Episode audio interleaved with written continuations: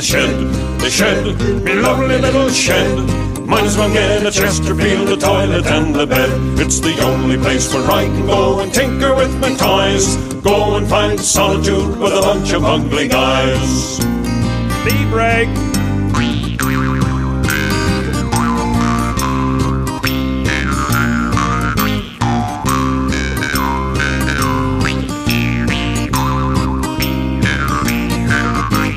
To Shed Happens, even when you're socially isolated. I'm Patrick. Uh, we'd like to thank the UK Men's Shed Association and Frome FM for their support to this two hour weekly radio show on Frome FM every Wednesday morning during the coronavirus self and social isolation. It's about men's sheds and the shed movement, but aimed at everyone. Now, a short clip from BBC's Radio 4 Saturday Live from the 14th of March, featuring Trevor Gallen from the Jed Shed explaining what the shed movement is all about. Well, listen, we're going to quickly um, speak to Trevor, who is on the line, um, because we are loving all your tribe stories. Hi, Trevor. Hello, good morning. Now, you're part of the Jed Shed. Can you explain what that is? Yeah, the Jed Shed's part of the uh, Men's Shed movement. Um, Jed Shed, we called it Jed Shed simply because we're in Jedburgh. Ah. And um, the, the shed movement is a big thing within the UK and indeed worldwide right now. It's mainly for people um, sort of over about 40 year old, but there are sheds who um, do community works with people that are much younger than that. Started in Australia. Um, but uh, it's basically um, to get together.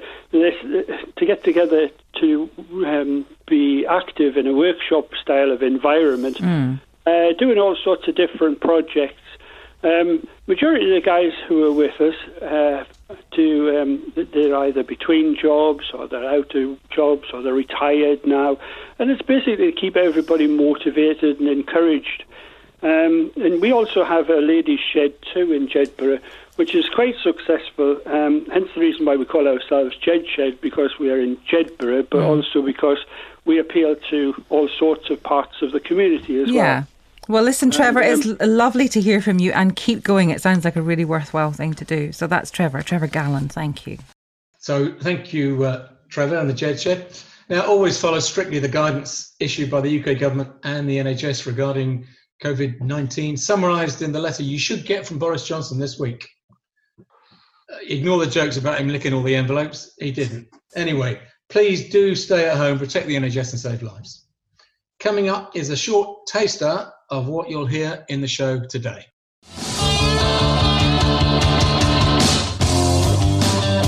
Welcome to Shed Happens in glorious stereo, broadcasting around the UK and around the world. In today's show, Charities are having to adapt quickly to carry on working while we're all keeping our distance. I think the way this the said it has pulled me out of the doldrum, so to speak. I'm willing to help anybody in that respect. It's a shame that the sheds are closed. We're all missing it right now. So stick together, carry on, do what you can at home. try and keep busy and just try and do projects that perhaps you can bring back to your community sheds when you've finished. Shed happens even when you're self isolating, so self isolate responsibly. This show was recorded on the 31st of March 2020 with everyone taking part remotely. Uh, most interviews were recorded since the 24th of March. Um, please let us know how you think the show can help you. If you have ideas, suggestions, or would like to contribute in future Wednesday morning shows, then uh, uh, do you have any music that you've composed or, or messages you want to give? Please contact us at shedhappens at ukmsa.org.uk. Now we have shared Kate, Dan, and John with us today.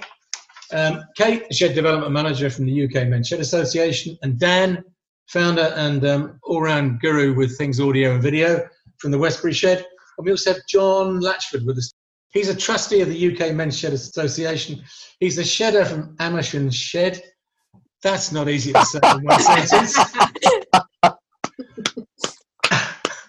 Thank you, Dan. And he has an extensive background in scouting and project management. John, I'm sorry about that introduction. In the studio, in our remote studio, and everyone else, thank you for taking part. So, um, studio, please say hello, Shedders. Hello, Shedders. Good. Now, look, um, throughout this show, there is talk about all kinds of social apps like and software and websites like YPay, WhatsApp, Nextdoor.co.uk, even House Party, Facebook, Stream, and StreamYard. As they say on all good BBC shows, other products are available. Now, studio, look, we've been um, safe indoors now for just over a week. So, can I ask you? You know, you've been speaking to people and obviously experienced the isolation yourselves. Um, what kind of things are people getting up to, and what are they finding hardest to deal with, or what you're missing? I'm personally missing hugs from family members I don't live with, and I'm missing pubs. So for me, it's missing hugs and pubs. But Kate, what are you um, missing or finding the hardest to, to deal with? Yeah, I. Uh, I mean, for me, I work from home, so not too much feels very, very different in terms of the working day. But I also miss the fact that I can't go and see my parents at the weekend and, and give them a hug. So I echo that, and also the pubs. Um, I think uh, from the sheds that I've spoken to, it's been really nice to hear. Certainly with the ambassadors, there has been a lot of um, energy put into trying to connect with sheds, uh, buddying systems with phone calls and things like that, uh, and seeing that people are keeping themselves fairly busy um, there's a couple of sheds that are involved in making non-medical face masks for local volunteers who are supporting food banks and things. So there's some interesting stuff going on, and, and that, that, yeah gives gives me hope. And I've spoken to more shedders in the last two weeks than I've spoken to probably in the last month. Um, Dan, what about you? How are you dealing with things? I mean, apart from all of the editing and work you're doing for the Shed Show. Well, goodness, that's right, Patrick. I mean, we are we are uniquely uh, privileged to have this busy moment, even though it has its frustrations too. It's it's it's it's fabulous, and uh, we're very honoured. So, thank you, thank you for that opportunity. Um, I, I have my my moments. Um, every once in a while, um, you know, I, I just kind of hold my head in my hands and think, what on earth is going on? But uh, for the most part, as you say, we've been very busy. I'm, I'm missing my youngest, I have to say. It very nearly came home a couple of weeks ago. I was up in London, and it didn't work out, so we, we, we couldn't get uh, him back here. Uh, but he's safe where he is, and, and he in turn is missing his girlfriend who's in Colombia, trapped out there. So it's a, it's a crazy world we live in. But um, now I have my moments, but we're trying to stay safe, stay indoors, and be positive. Is um uh, uh, is your relative in Colombia or his girlfriend in, in Colombia? Yes. Is, she getting repatriated? Uh, well, she, there was they were going to. Um, there was um, there was talk of that, uh, and then it was decided, in actual fact, that it was safer at that moment to stay there. That's just when things were kicking off here. Um, so things were changing on a day-to-day basis, but uh, I believe she's safe on a on a university campus out there, and that's where he was going to be with her. At the, he was going to fly yesterday uh, and he'd had it booked for two months. And it's just a typical story. Everyone's got these stories at the moment. Uh, the, at the moment, the internet hasn't crashed, so everybody's in touch still. So that's the one wonderful thing that's really going on for those that have it. Thank you, Dan. John, how about you? What uh, what kind of things are, are you missing or finding hardest, or other people you're talking to uh, are suffering with? I suppose the first thing really is my mother. Um, she's now in a care home. She's been in a care home for about a year now in Braintree, so she's quite away from where I live and I've been seeing her every week for, for the last year until about three weeks ago when they shut the, the, home to visitors. So I haven't seen her for several weeks, and she's really not all that well. So I'm I'm missing that. we have got I've got four step grandchildren, uh, some in Amersham, some in um, Wendover, not far not far. So we see a lot of them, and we can't see them. So I'm missing that, and also I'm missing my my shed shed members. I mean, uh, we, we're a small shed. We've only got 13 members, so it's it's not a big group, but we had a, a, virtual meeting yesterday with Zoom, and uh, got about half of them there. A couple of them are one of them's in a care home himself at the moment on, on respite care. So, yeah, keeping myself busy in, in, in my workshop at home, uh, repairing things at the moment. Well, you uh, made that fantastic um, bird table terrace for sparrows that was at Shedfest, I think, this year, John, which I keep meaning to try and get to. Um, I've got your plans, and um, it's a fantastic piece of work but I've not got around to it yet. But then I think that's fairly typical for a shedder, isn't it, Dan? Sorry, you caught me on the hop there, Patrick. I was. Oh, uh, I was just saying that it was a bird got, table. A bird, no, uh, yeah, a, a sparrow house. But it's one of those things I've got plans for that I must get around to, but I haven't. Sorry, John, we interrupted you. Carry, do carry on. Well, so, I'm currently repairing antique furniture. I've done a chair and a, and a a piano stool so far, and I've got a couple of antique lamps to re, uh, rewire. So I bought, which I ended up buying new fittings for, which don't fit. So I'm gonna have to re refix the threads on them. So yeah, it's turning into a, a project at the moment. So, Kate, have you got have you got come across other ideas that people um, um, are, are taking part in? You, you mentioned house party, which may appeal to the younger people, I think, but Yeah, I've not come across House Party, but it's um effectively like uh, I guess like Zoom, but seems to be well, it's just more. It, it just throws you into a room, usually with the people that you know, but you can actually end up talking to people that are friends of friends as well. Um, but some of my friends, you can do quizzes together. So on Friday night they had a pub quiz, and one of my friends, Bex, is uh, she was really keen to, to dress up because she missed wearing nice clothes, so she put on a a, a red ball gown that her gran had left to her. was just sitting in a living room in a ball gown, and this Friday's fancy dress. So yeah, there's some quite um, quirky things going on to try and uh, feel like there's still a bit of a weekend uh, fever going on. Yeah. so what's your plans for for this Friday then, Kate? So Friday, yeah, seven o'clock. Um, I think I've got about two or three things left over from Halloween, so I'm going to dig those out of the attic. I'm not sure. Look like a Medusa or something like that for Friday night, and then yeah, have a couple of beers and and chat to friends. Basically, that's uh, that's the theme. Just really, really missing. You know, you think, oh, I want to go out for some food, and then you're like, oh, I can't. And so it's that kind of realization every single time you think, let's go and do something. You you, you know, you can't. And my, my daughter is playing um, online Scrabble with uh, with Chrissy, my wife, and um, that's going down well because they, they, they, they're both very competitive. So, um, and that, but that's an extended game. And I think, Kate, you, you're, you, you're similar kind of thing with uh, your nephew, wasn't it? Yeah, apparently my, my little nephew Tom, who's just turned four, um, played uh, a very low level game of Monopoly for t- two hours with his uh, with his grandma on WhatsApp because WhatsApp also has a video calling. So apparently uh, Ed, his dad, just set it up and they played for two hours just sort of chatting away. so yeah, people are becoming quite innovative, I guess, about how to still create those family connections. I was going to say there's there's an entire uh, generation um, that um, probably are, are, living in a completely virtual world at the moment. There's so much gaming. I mean, I'm, I'm 56. Um, I certainly know friends of mine in their 40s who are gaming addicts. Uh, this won't mean a lot to a lot of shedders, but it might to some. It would be fascinating to find out uh, a little bit about what some of these people are up to and how that virtual world is working out at the moment. Well, that's interesting you say that because I know that a partnership with Anchor Homes, we're talking about the idea that some people who are already, you know, socially isolated because of mobility in care homes, they're now bringing sort of virtual reality experiences into the home so that they can go and visit places they never got to go and visit. So they get to walk around, you know, different countries. So the so VR, if it's used correctly, could be a really powerful thing eventually. Um, so yeah, yeah, it's interesting. Technology in the right in the used in the right way can be very powerful, but it can also yeah cause lots of problems as well, can't it? Um, I had a family recently who this in this last week who were due to go to a local zoo, well farm zoo, and um, obviously had to cancel.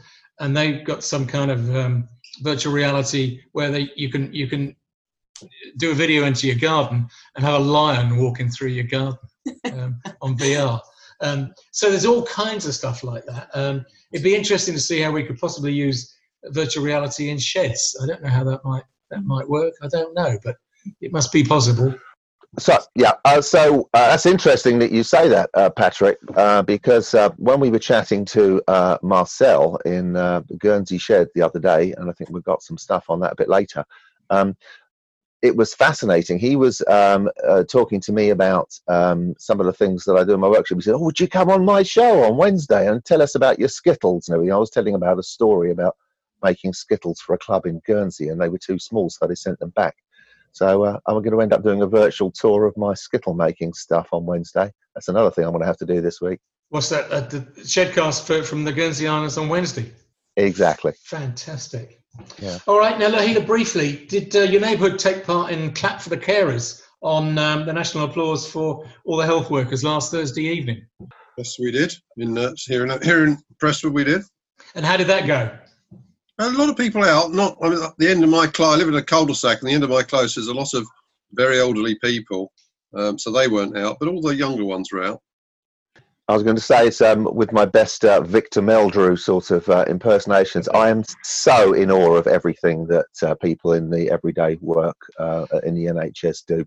Well, I, I was going to mention it later. I think these Nightingale hospitals that are getting built in zero time are unreal, and I'm very proud that our country can put that together.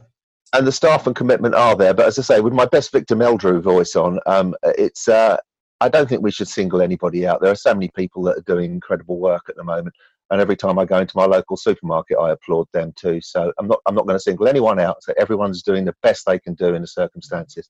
Some people are in more in the front line than others, but. Um, and um, I believe that there may be people um, in the studio that have got people on the front line already.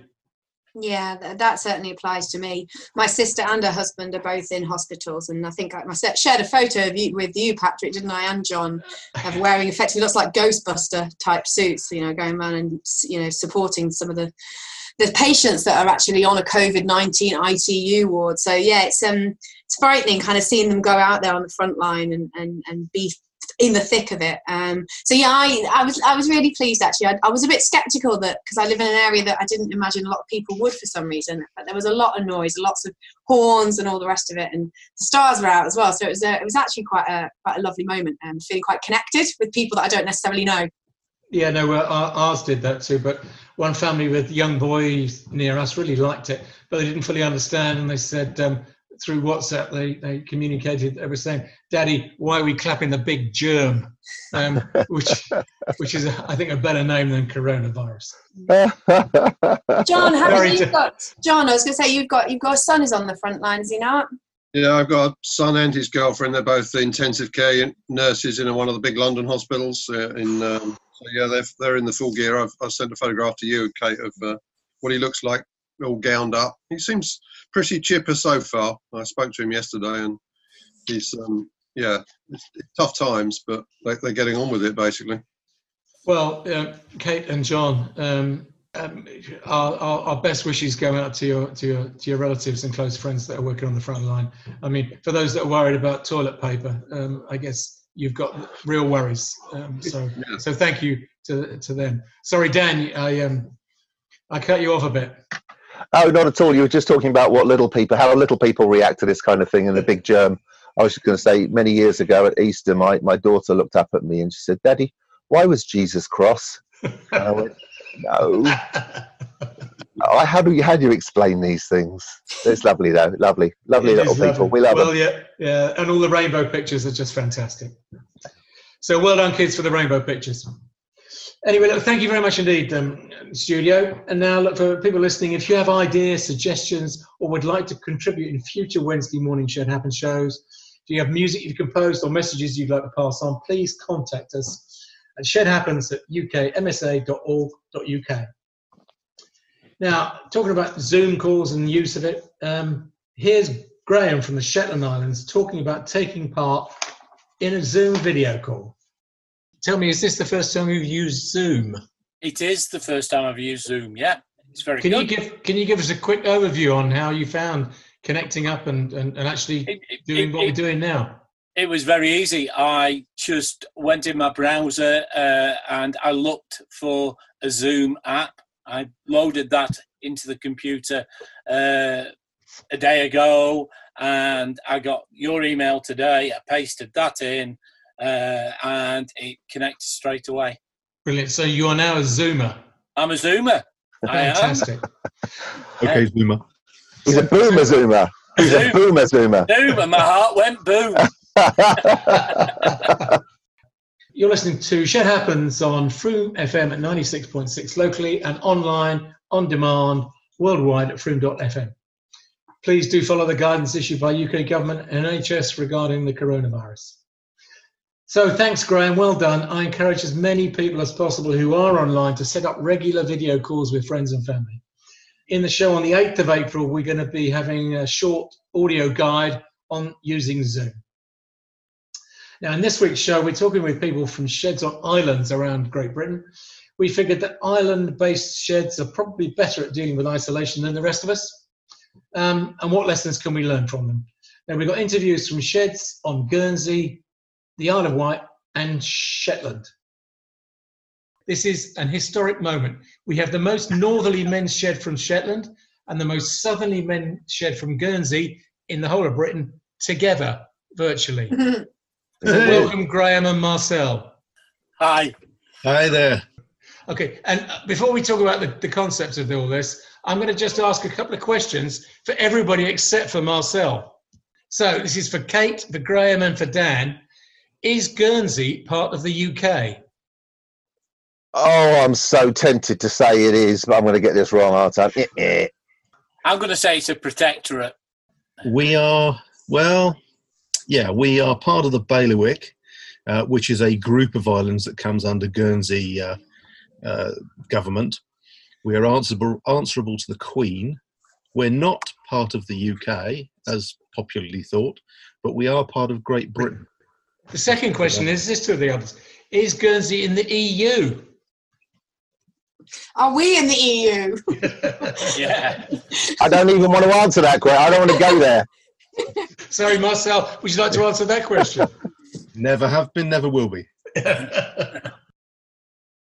By way of introduction to the Shetland Islands, here's a clip from Paul Merton's BBC series Grand Tours of the Scottish Islands from 2015. Thanks very much to Paul Merton for his approval to run this clip, which features the Shanty Yellmen. Take yell for a start. It doesn't actually mean you have to yell to make yourself heard above the wind, although it may do. Then there's Gutcher, Lumbister, Hascosay, nevus, stewie, and not forgetting Gloup. These exotic sounding names hark back to the Viking era and a dialect of Old Norwegian called Norn, which was widely spoken here. For the most part, Norn died out several generations ago. But there's a group of islanders who are keeping the language alive in song.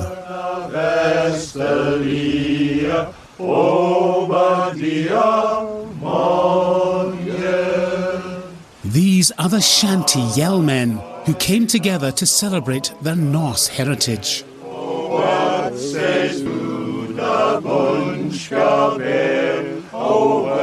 Until the 15th century, these islands were still part of Norway. And like most Shetlanders, the people of Yell are immensely proud of this part of their history.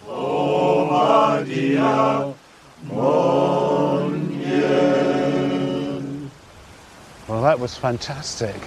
Andy? Now, uh, I understand a little bit of Norwegian, and there's a similarity, I think, between uh, the Norwegian language that I'm familiar with and some of the words in this, because you're singing Starka Virna Vestelia, which in Norwegian would be Sterka Vindna Vestelia, which is about Yeah. the strong west winds. Exactly. In Shetland, if you ask about the weather, you're asking about what's the direction and strength of the Uh, wind. Can you stand up straight? Will your hat blow off? How heavy will the sea be? Knowing the words is one thing, but singing them is another thing altogether. But I still can't resist auditioning for this uniquely Shetland boy band.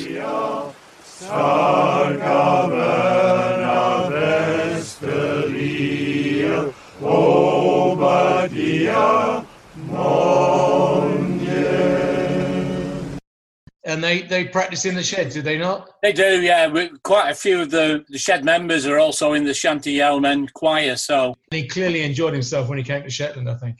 Yes, yeah. Yeah, most people do. Yeah, it's a wild and woolly place, you know, it's, it, but it's great. So, Graham, could you give us some background, please, on the um, Whale Firth shed and Yeah, how it got set up? Yeah. Well, we, or I looked at uh, creating a men's shed about seven or eight years ago uh, as part of my day job. We found that our day services we could engage easily with with with uh, women, but we couldn't engage with men. They just didn't want to come. I had the idea that perhaps if we created a, a different environment, we could probably get some of those hard to reach people. And it was very much looking at the social care aspect of it at the time. That didn't come to anything because uh, that coincided with the, the, the, the, cuts to the uh, budgets that really hit Shetland hard uh, about six, seven, year, eight years ago for the local authorities, and there was just no money. And we, I, I moved on to just trying to make ends meet. So I parked that until about two years ago, and in the back of my mind, I still like the idea of creating a men's shed. One of the crofting communities on a place called the Herra had a public hall. Their community had, had, had, shrunk and shrunk and shrunk. I was approached by one of the committee to ask if I was interested in perhaps taking it, it, it, over. And that was about three three years ago. And we've been through the, the mill with trying to make this work. We created we created a working party for the men's shed. We went to OSCR. OSCR registered us uh, last August, and we actually started the started the uh, process of actually transferring the assets of Herra Public Hall to Whale Firth Men's Shed, and that's where we're at at the moment. That that is something that, that grinds extremely slowly. In the meantime, we've been in in the Herra Public Hall for just over a year, and we've torn it apart inside. so there's like, no going back. no, like you do. Brilliant. Yeah, yeah. So we inherited this public hall in very poor repair. It's, it was leaky, very leaky, and we did some care and repair to just try to get it watertight. So we've, we've managed to refit refit the kitchen completely. I stripped out part of the domestic science room, uh, and uh, we've got a functioning kitchen. We've we've got a toilet that works now. We've got an office that works now, and we've uh, started building a woodworking shop, uh, and that's where we're at at the minute. It's it's an uphill struggle. We're not there yet. We've been fundraising as we go to try to bankroll this. We've been making picnic benches. Uh, we were gifted some picture framing equipment, and we've been making picture frames and we've been all, all, sorts of bits and pieces that we've been doing to try to make ends to pay the bills. And in the last couple of years, we've probably off our own back raised about 3,000 quid, which has been enough to pay the electricity bill, the insurance, and keep it ticking over. So that's where we're at, really. It's very much work in progress, you know. Sorry, Dan, you have a question. Yeah, thanks, Patrick. Uh, Graham, so how are you managing to keep in touch with the uh, with the shedders currently? Are you are you got a telephone network or something like that? Or? No, we we're, we're WhatsAppers. So we've got a WhatsApp group. So we've got a WhatsApp group which has transformed the way we work. To be brutally honest, it's it's it's very well used. Almost everybody has a mobile phone. You know, ninety nine percent of the membership has a mobile phone. They're all on the WhatsApp group, and it's great. It's really good. And how did you manage to get? Uh, did you have any resistant users with WhatsApp? Because this is something we've been talking about a lot, and it's a we don't want to push one app over another, but it's been a very useful one for groups. So, um, yeah. What, what's your experience of that? Pretty pretty much, like, like I say, we've got ninety nine percent of, of, of the members use it. There's a couple that are unwilling to buy smartphones and that's that, that, that that's you know the little bit of resistance that we've got. Uh, but we've got we use facebook as well but whatsapp's whatsapp's the main thing. Uh, and, and and so we the good thing about whatsapp is we can set up impromptu meetings. So prior to the problems that we're experiencing over the last couple of weeks what we've been doing is if it's a nice day and there's something to do, we'll, somebody will put on WhatsApp, I fancy going to the shed today, and if we can get three people to go, we've decided to make it to make it safe. We need three people in the shed, and and usually you can muster three people. We've put a key safe outside, so all the members can access the, the, the access the hall. I've put in some of my woodworking machinery at the moment, but the we managed to get on the co-op uh, community fund and uh, we're hoping that that will pay us enough money over the next 12 months to be able to buy enough woodworking equipment to, to get the shop set up properly we've got we've got a lathe we've got we've got a woodworking lathe we've got a, a scroll saw we've got a bandsaw, but we need to put extraction in to make it safe. So we're, hope, we're, we're, we're hoping that, that, that that income stream will allow us to do that. Marcel, can we um, can I can I ask you just to give an overview of the Guernsey shed and how many shedders you've got and what premises you're based in and um, what kind of things you do? Sure. Uh, well, as you know, it was Patrick's fault that the uh, Guernsey shed started in the first place. I shall edit that out, Marcel. yeah, yeah, you try. and uh, and Dan will edit it back in. It's not a problem. Good lad. Um, so that was about three and a bit years ago, and uh, we moved into some big double packing shed for a, on a vinery site. It's a five acre site, uh, two acres of which are under greenhouse, um, and they're it's pretty good glass. Uh, it's, it's, in reasonable condition.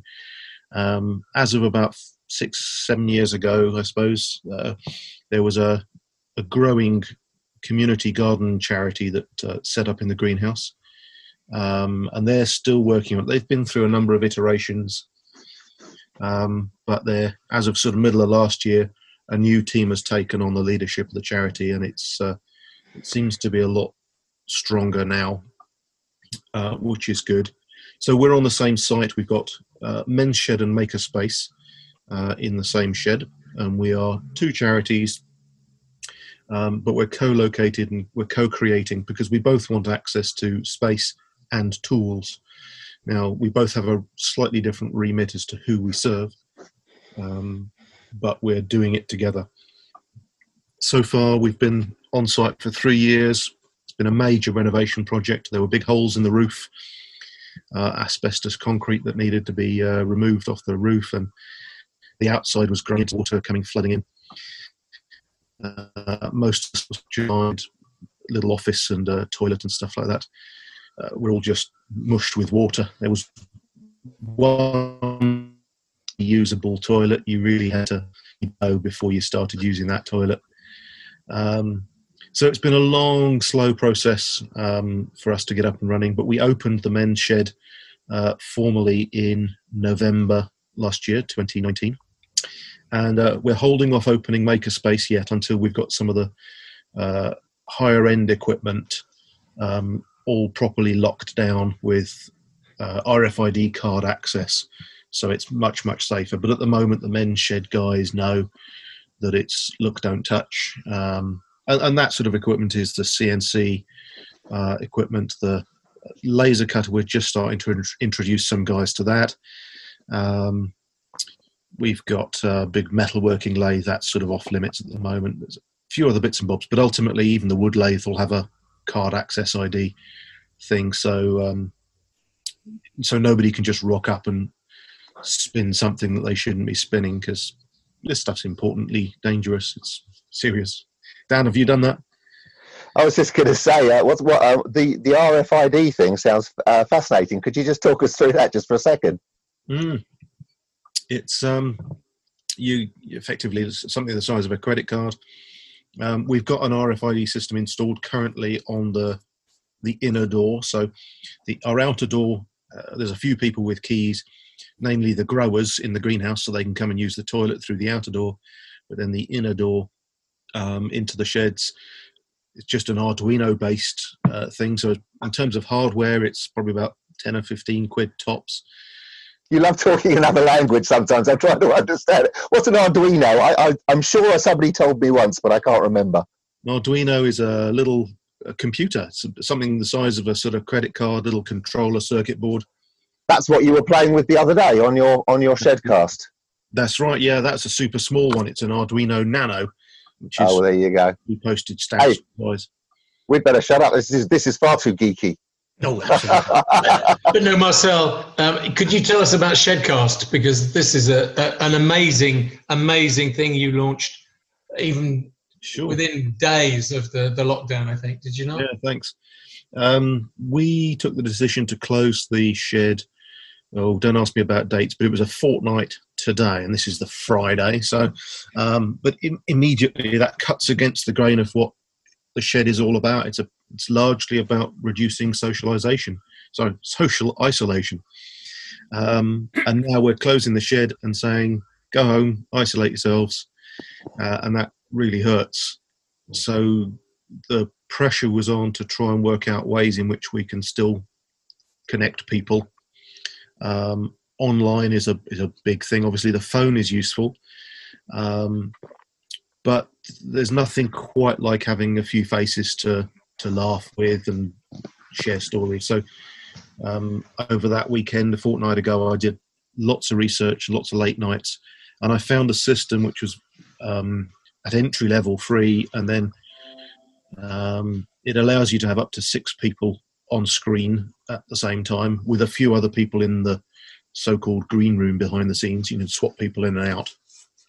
So there's a bunch of people that can chat together. You can add in, um, you know, images on screen and talk about it, and you can live stream it out to Facebook and YouTube. Uh, and that's kind of the interesting bit. It's one thing getting people together on screen and broadcasting that, but the interactivity is really great fun. So people can make a comment on Facebook or YouTube while you're live. We get to see it in real time. And then if somebody, say, posts a question, um, we can pop it up on screen, a little caption window, and then we can all talk about that. And in fact, we did that this week. We had a, a jokes uh, request. So, you know, we had a few jokes up our sleeves of, you know, good old dad jokes. Um, but then people online were able to chip them in and we were able to read them out and uh, roll around and groan as required. Um, so when's the next Shedcast go out, Marcel? We're going out every Wednesday at 3 p.m. Greenwich Mean Time. And a link will be on our show page to, to uh, facilitate people to, to, link through to you. Do you think that living on an island um, helps you become more independent and actually make it easier for you to isolate during this difficult time? And Marcel, I think you made mention at some stage that says when the sea's very rough and uh, there's no ferries coming in, you know that you're going to have troubles getting bread at some stage in the next couple of days. So yeah. all of this kind of stuff is quite you're quite used to it. And Graham, I don't know what happens in the Shetland Islands, but I'm sure similar kinds of things happen where you're much more independent, maybe than many of the people on the mainland.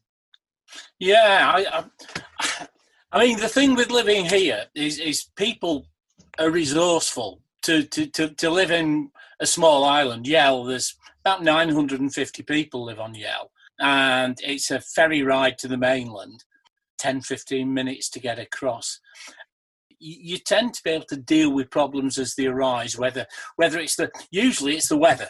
Our our our, our main challenge is usually weather related. You know, so it's quite odd really that we've got a, a different challenge, but it's it, it's also good to think that the while while while the challenges come from a different direction, dealing with them is pretty much the same. You know, uh, with with the weather, you have to think carefully about your shopping, how to how to stock up, when when and where to go out, and and and usually limits where you can go. And with this. Uh, uh, social distancing, social isolation, we find we've got the same thing. You know, you've got to suddenly think, I've got, I'm going to go to the shops. You know, it's a, it's a, a 60 mile round trip. 70 mile round trip down to the co-op to do the shopping i might only be able to do it once a fortnight how how do i cope with that so so that's that, that, that that's an interesting thing to think about you know that that we're we're we're we're, we're almost pre-rehearsed at doing this you know but but it, it is different, you know. And and uh, the the other thing that I'll say is pretty much everybody that lives here. It's a very social place. So the tension between being social and social isolation is is pretty hard to deal with, really. So yeah, there's there's a lot of tensions, but people are getting on and, and, and getting on. Really, that's how we are. Marcel, can you kind of address the same issue about the independence of um, islanders and how they're dealing with the current lockdown? Uh, we're seemingly very different to to Graham's situation there. Um, I don't know what Graham's population is up there. We've got about 60 odd thousand. What have you got up there, Graham? 20, 22 in the whole of Shetland, spread across all the isles. And that's But, quite uh, a big area. Yeah, I, I, I mean, Yell's, Yell's 960, 970, and Unst, the most northerly island, is 600, and Fetlar, the island just out to the east of us, is 60. Gotcha. Yeah, very different. So we've got about 60,000 odd uh, in 25 square miles. So Yeah. we're quite, uh, I'm going to denigrate the Guernsey population, we're quite dense. Yes. Uh, so a 60 mile round trip uh, is unheard of. You'd have to do sort of two and a half laps of the island to drive to the shop and clock up 60 miles. So I've got two shops within five minutes walk of my place. So we're quite a different uh, feeling there. How are people coping with it? Well, some people are doing really well with it. Um, some people are complete idiots and not paying any attention at all, it seems. There are some very special people around. But I think most people are uh, heeding the warnings and um, just, you know, shutting up shop. But as Patrick said, commented previously, that, uh, you know, Guernsey is quite isolated. The, the ferry is sort of like 90 miles to the UK.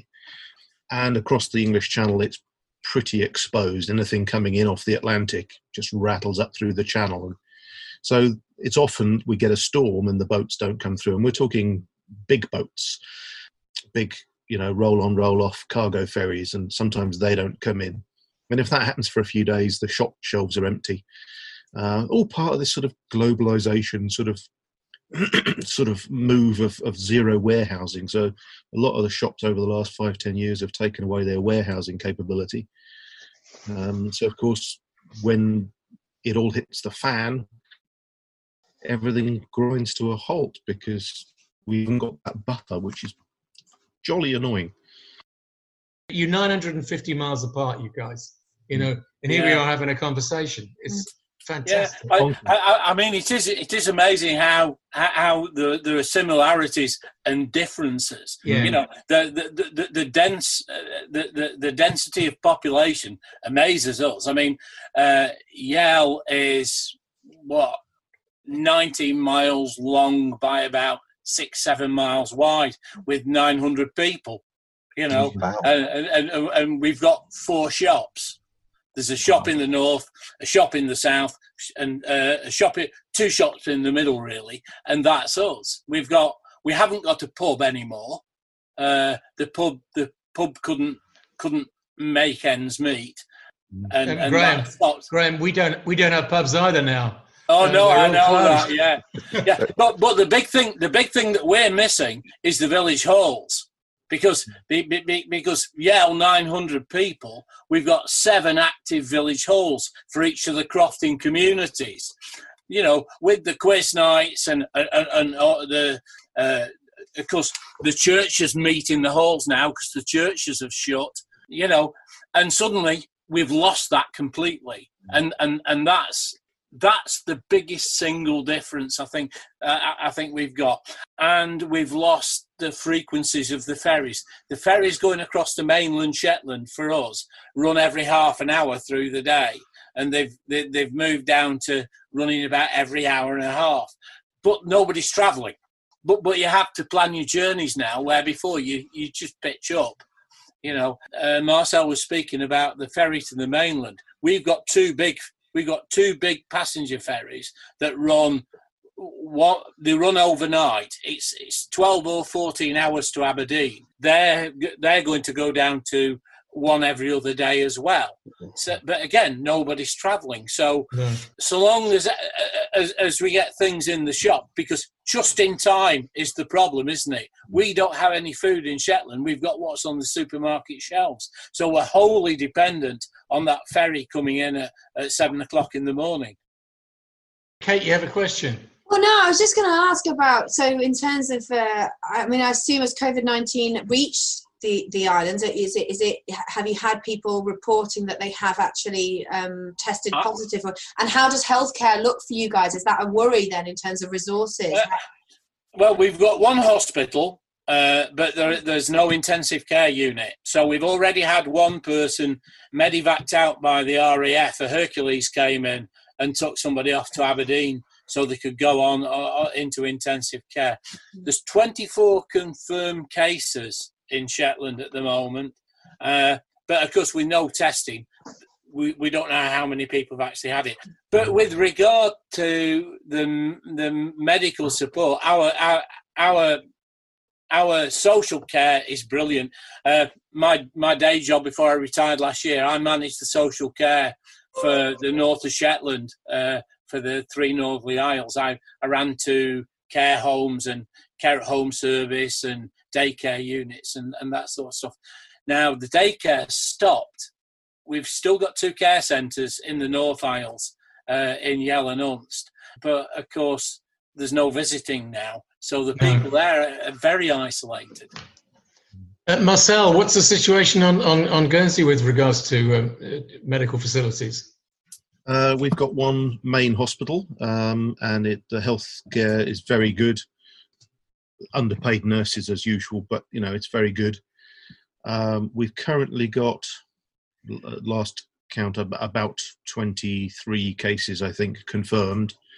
Um, but we've had big problems with testing. We haven't got on island testing uh, yet. I believe the message last night was that the last bit of equipment has arrived, so that's now going to get set up.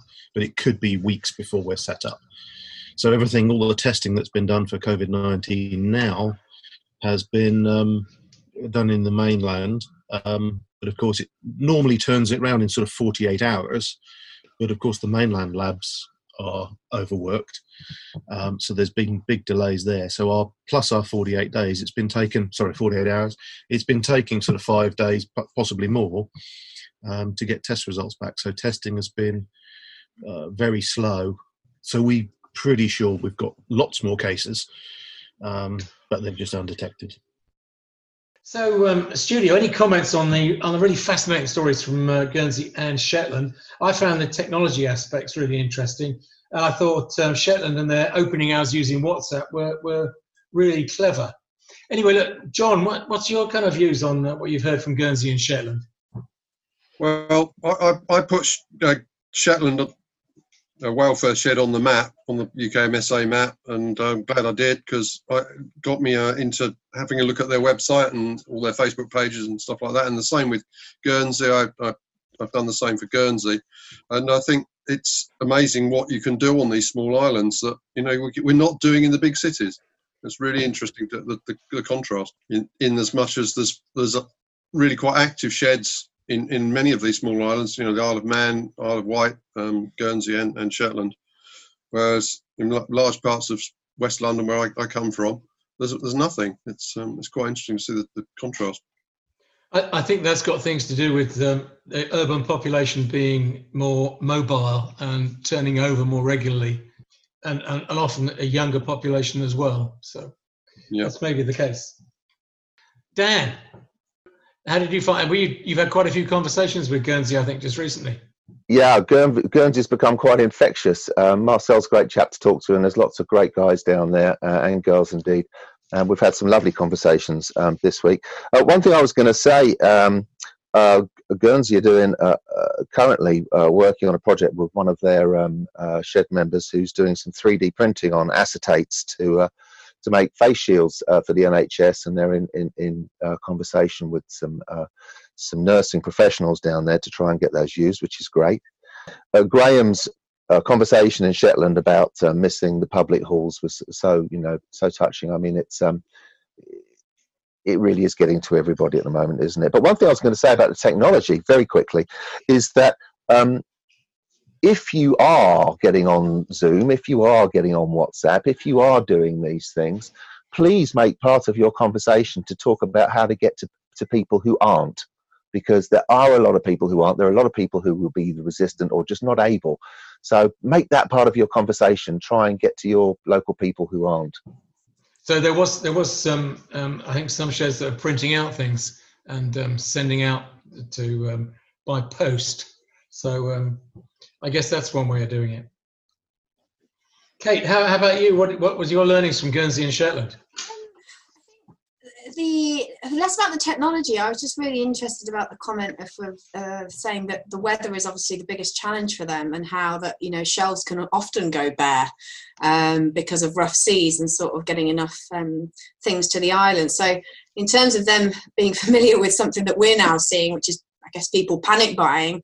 Um, I, I, don't think that that sense of um, desperation around shells being there is is, is a, as alive for them. And they, you know keep talking about this island community which i think is you know because they've got a natural border of them being in this island together is something that we could probably learn a lot from and sort of sense of community uh, and sort of yeah a natural tendency to reach out and help each other. Yeah. I think i thought graham said i got a 60 mile journey in a ferry to get to the nearest co-op yeah. was kind of interesting. And then and then comparing that with Marcel saying, "Well, I got five shops near me I can walk to." You yeah. know, so similarities and differences, I think. Yeah, it's that mm. appreciation. You forget that actually people are, you know, regularly living like that, where there's a, yeah, a real thought has to go into about the next shop. John, about how about you? What did, um, did what did you learn from the Guernsey the Guernsey slot? I think what's interesting, which I've seen in, in other places, is the is the way the shed is um, attached to what is effectively a, co- a, community garden. I've seen the same thing in Braintree at the um, Temple Cressing shed, where you've got community gardens. In many cases, those have been going for years, and the shed has, has managed to set up effectively next to them. Um, and I think that was an interesting part for me of what they can do uh, in, in, combining two two disparate things. I mean, because Denbigh Shed is, is much the same too, with uh, gardening and, and woodworking going on on the same site. I think that's something that we should be encouraging across the country. I guess probably a bit harder in Shetland because the weather may make it a bit trickier than Guernsey. Well, I think Graham said that they, they don't they don't have any of their own food, do they, on Shetland? I guess they have sheep. Um, yeah. But, um, but Guernsey also have a thing called hedge veg, which is where lots of people put vegetables and fruit um, by their hedge at the front gate for people to sell. So um, I think mm-hmm. that's interesting too. Yeah. So Dan, I think um, Westbury have some um, um, off-shed activities, do they not? Um, they do. Well, we started with um, two allotments. As I say, I'm not terribly involved with the actual day-to-day mechanics down there at the moment, but I'm in touch with lots of the individual members. And of course, uh, outdoor space absolutely essential and wonderful, really wonderful. Yeah. Good. Kate, anything um, else to add? Do you think the islands have got other lessons for us to learn about um, our current um, staying safe at home? Uh, no, they just seem to be um, not in as much shock. I guess that's that's what it felt like. They they were they were obviously you know talking about um, their concerns, but ultimately they felt felt like they were adjusting to it a little bit easier, than perhaps than than the conversations I've had, or certainly how people around me feel more relaxed about it. I think. I think. I think Graham said. Uh, what did he say? Um, it's a bit like having the, the weather as a challenge. It's just a different challenge. Yeah, yeah, exactly that. He seemed to say that, that, that, because they were used to dealing with challenges, this was just another one that they were adapting to. Yeah, yeah. yeah. So, well, good. Thank you very much indeed for that. Um, any other other comments on um, on on our islands? We're going to hear some about some more islands a little later, but um, yeah, following uh, chatting with Marcel this week, um, he reached out to say that he he really enjoyed connecting with the mainland. Um, he was saying that how expensive it is to actually visit the mainland now. So the idea of sheds being able to connect with sheds um, was, was, something he's he's quite keen to do. And he's of course running his own weekly sh- um, radio show now called Shedcast. And so I put him in touch with two ambassadors who have got some interesting projects going on. Um, but I think he'd be very up for hearing from others who have got other really interesting or uh, particular shed stories they'd like to share uh, via his radio channel. Um, and I guess it's just a, generally, it sort of spurs on the idea that this is an opportunity for sheds to potentially connect with each other within a county. So your neighbouring shed, maybe contact them and say hello, how are they doing? What are they up to? Um, and maybe just chat to John at this point we're seeing that shed networks are kind of a natural evolution of the shed movement. That's what it feels like. I think there's seven now, are there? There's, there's certainly shed networks uh, either forming or well, well, well underway.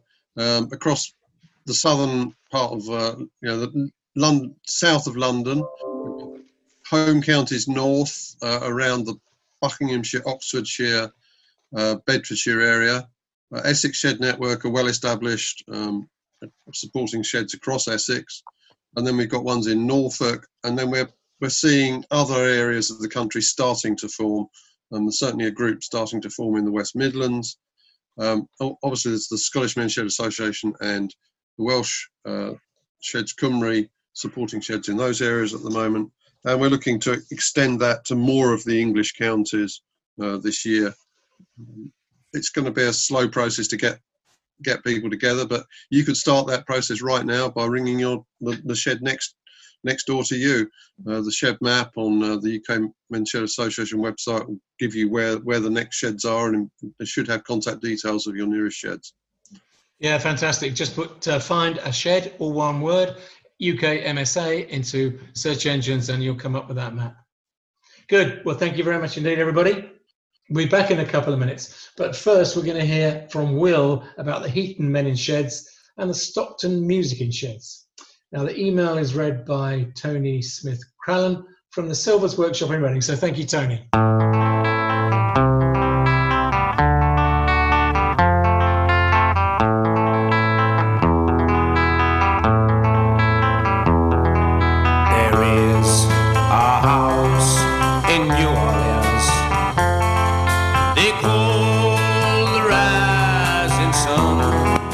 Heaton's Men in Sheds have been going for just over two years and have about 15 to 20 regular members.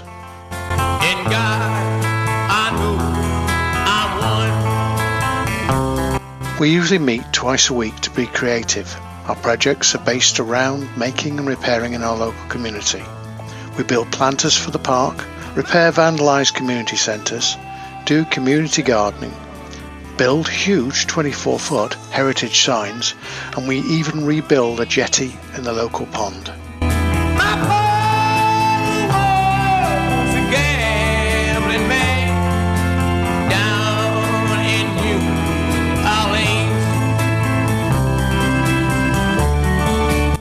On Thursday evenings, the more tech savvy of our members meet to give free computer help to the wider community.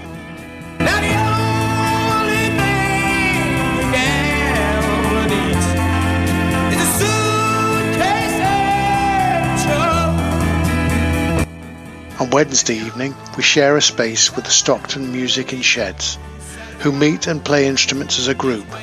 They have a repertoire of songs, mainly rock and blues covers. They often finish with The House of the Rising Sun, so if you could play that, it would really take us back to our small shed.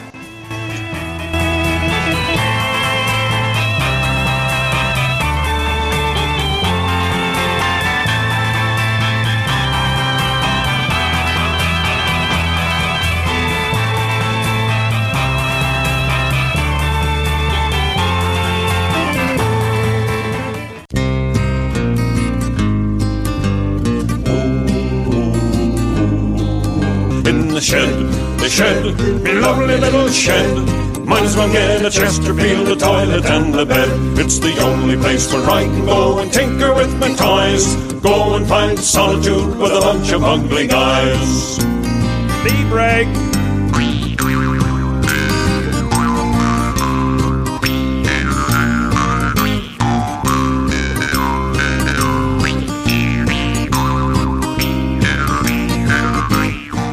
Welcome back to Shed Happens, this two hour weekly radio show on Frome FM every Wednesday morning during the coronavirus self and social isolation. It's about men's sheds and the shed movement, but aimed at everyone.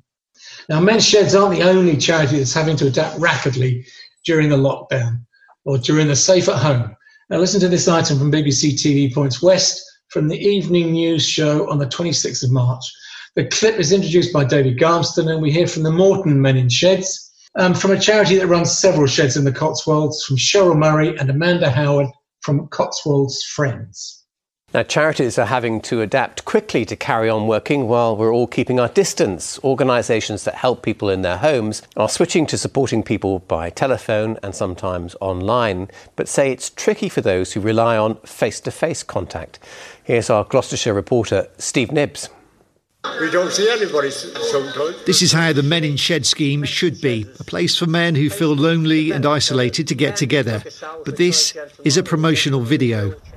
Today, the sheds in Moreton in Marsh are empty, the tools unused. Are you okay for shopping, Jeffrey? Although the support continues on the phone, it's a difficult time for everyone. To be honest, I'm heartbroken. All our clients that come to the shed value every second here because many of them don't get out and about. So having two hours twice a week to come where to meet their friends is a very special time for them. And they were all very sad when we had to close. Cotswold Friends are at the coalface. No longer able to visit people in person, they've had to adapt and react quickly to help those unable to get out. We had a lady um, in the last couple of days who'd been living off bread for the last week and had, was very concerned that she'd run out of cat food and was thinking she might have to have her cat put to sleep.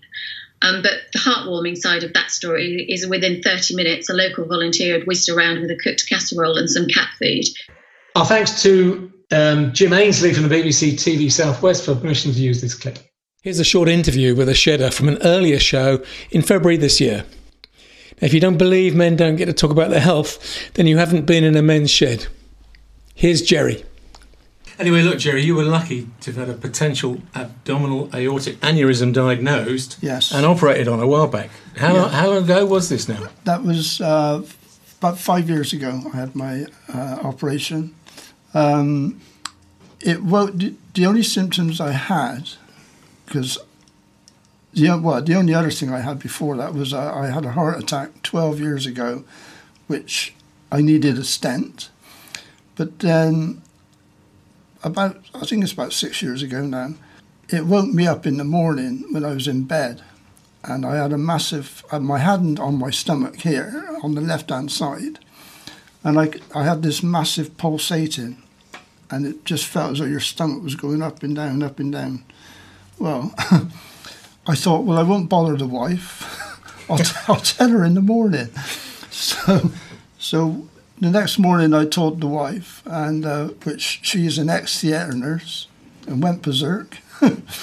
and because she knew exactly what it was. And within an hour, I was in Bath Royal Hospital. But the actual aneurysm itself was six inches long in, in the artery, and it bulged out three and a half inches and was just about ready to pop.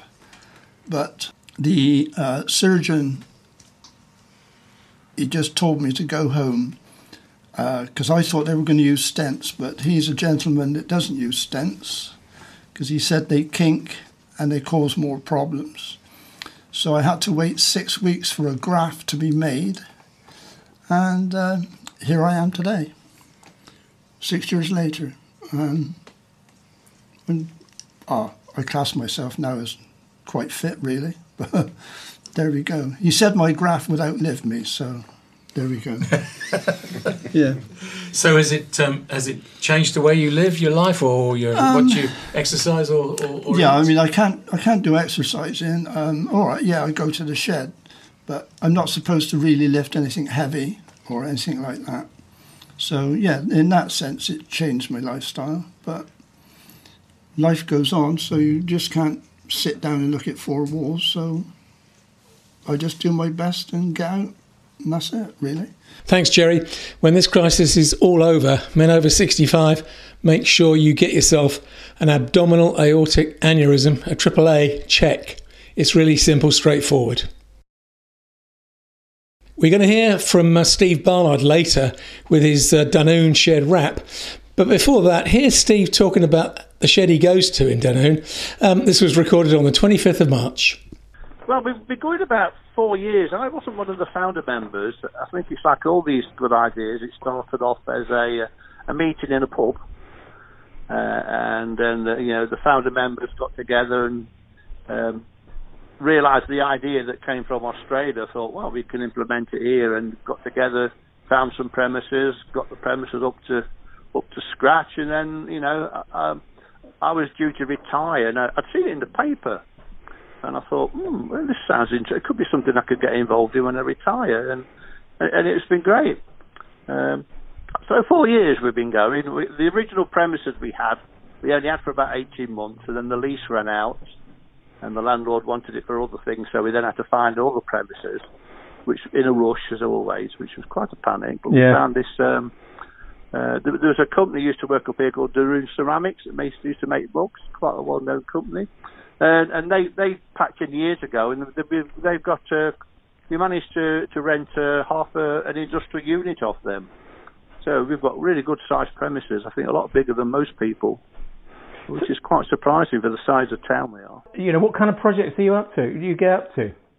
Well, well, well the it's, I said it's quite a big unit. So um, the founding, most of the majority of the founding members were uh, were engineers. So when it kicked off um, in the first premises, it was quite heavily engineering based. As, as you do, I mean, you, you tend to go in the way that your members want to go. Yeah. Uh, and then over time, as more and more people, we got into, uh, you know, we, we identified that we need to expand and we need to diversify to bring the people in because not everybody wants to stick their head inside a car. um, and so what we've got now, I mean, on our new premises, we've been able to to try and expand and we try and encourage anybody. If you've got an activity you want to do, come on in and we'll find you a space. Fantastic. You know, so I'll run through the list. Really, we've got well, we've got quite a good area for car repairs. We've got an engineer's workshop, which includes things like a lathe, welding. Um, we've got a milling machine. We've got a little space where guys like to repair electrical stuff. Uh, we've got another group who do um, sort of repair gardening equipment, such as trimmers and and hoovers and stuff like that. Then we've got quite a large workshop area, um, and lucky enough, recently we were able to uh, to purchase a second-hand uh, table saw, a really good quality table saw, uh, which has been fantastic. You, you need a good table saw to be able to, to produce decent projects. Uh, we've got a polytunnel that's been put up recently.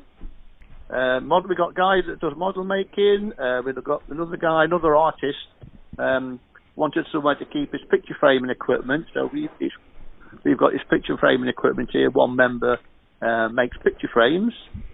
Uh, we've got another en- another guy who's an ex sewing machine engineer, and he he does a, a nice little uh, business for us, um, overhauling and repairing sewing machines. And all these activities, it all comes to the shed. So it's all income to the shed. Are you are you currently um, your shed's closed right now? Yes, yeah, we closed it officially. Well, uh, we got closed officially yesterday, but I, I basically, because I'm one of the trustees, I was pushing to to close it earlier, uh, and I actually stopped going a week ago. I went into self uh, self hibernation. So you're in self hibernation yourself now, Steve, are you? Yeah, I've been in a week, and the shed actually we didn't open yesterday. We managed to push it, so we've got to shut, guys. You Yeah, know, yeah. We, we've got to be seen to be following. And, and once the government uh, guidelines came out, there was no No. discussion. No, no I question. think it's wise. So do I. Anyway, look, um, you, you are multi-talented in terms of your video, your audio, your music, and your, your songwriting. Where did all that come from, Steve? I'm an engineer. I, I'm an, and I think engineers are quite good at analysing stuff. And I get a lot of my ideas or things from YouTube, just watching YouTube videos. You see something, you think, oh, I'll have a go at that. I wonder how to do that. Um, I've always bashed a guitar. I've always had a guitar because I'm an ex-serviceman. I was in the Royal Navy for 50 years and, and finished retirement submarines. So we always used to take a guitar with me to sea. Uh, I could bash it out, you know, most of the Status Quo sort of stuff. Um, and that's so I've always had a little bit of that. I, I've always done a little bit of painting, uh, and I did quite a lot of painting about 10, 15 years ago. But I get into phases, you know. I see something, I thought I could do that. I'm bored with that. Let me do something else. And the puppeting videos, it was funny. It, it started off with me, bit of a story. My cousin, she's a bit of a crafter. She brought up these knitted church mice, which looked great, and I started they started to speak to me. Uh, I'm one of these people where inanimate objects start to talk to me, and I started. Act- so I made up a little, a little video of, with these church mice, and then I saw how rubbish it was, and I thought I could do better than that. And so started, and you know, started, tried something else, and tried something more. And then as regards my puppets, uh, I was we've got a local hardware shop, and they've got these white mop sort of stick, you know, you use for washing up. Yeah. got that fluffy stuff, and Yeah. I picked one of these up in the shop, and it started to talk to me. You'll hear. Uh, there's a lot goes on in my head, and it scares me. Never mind. And, and I thought I could make a puppet out of that, mate. So I took it home, made a puppet, and started to bobble it up and down. And I thought it needs to be able to talk. So I, fashioned a way it could talk and make a mouth. So I'd, I'd made these different character puppets, and I made them, and I sat there for two or three years. I did nothing with them, and, and I started to make another little video, and I suddenly realised, um, oh, I could use these puppets. But taking it a step back, as regards to the music, it started. The rap started off with music. I was just on my iPad. There's an app called GarageBand, which is fantastic for putting loops together and just making hundreds of different types of songs that I was just playing one day, putting loops together, and all of a sudden this thing popped out, and I thought, that sounds like a rap. Then the brain starts turning, what could I do a rap about?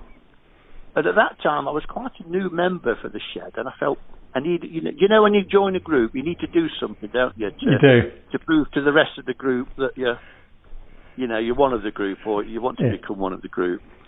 Um, that's that's just nature, that is.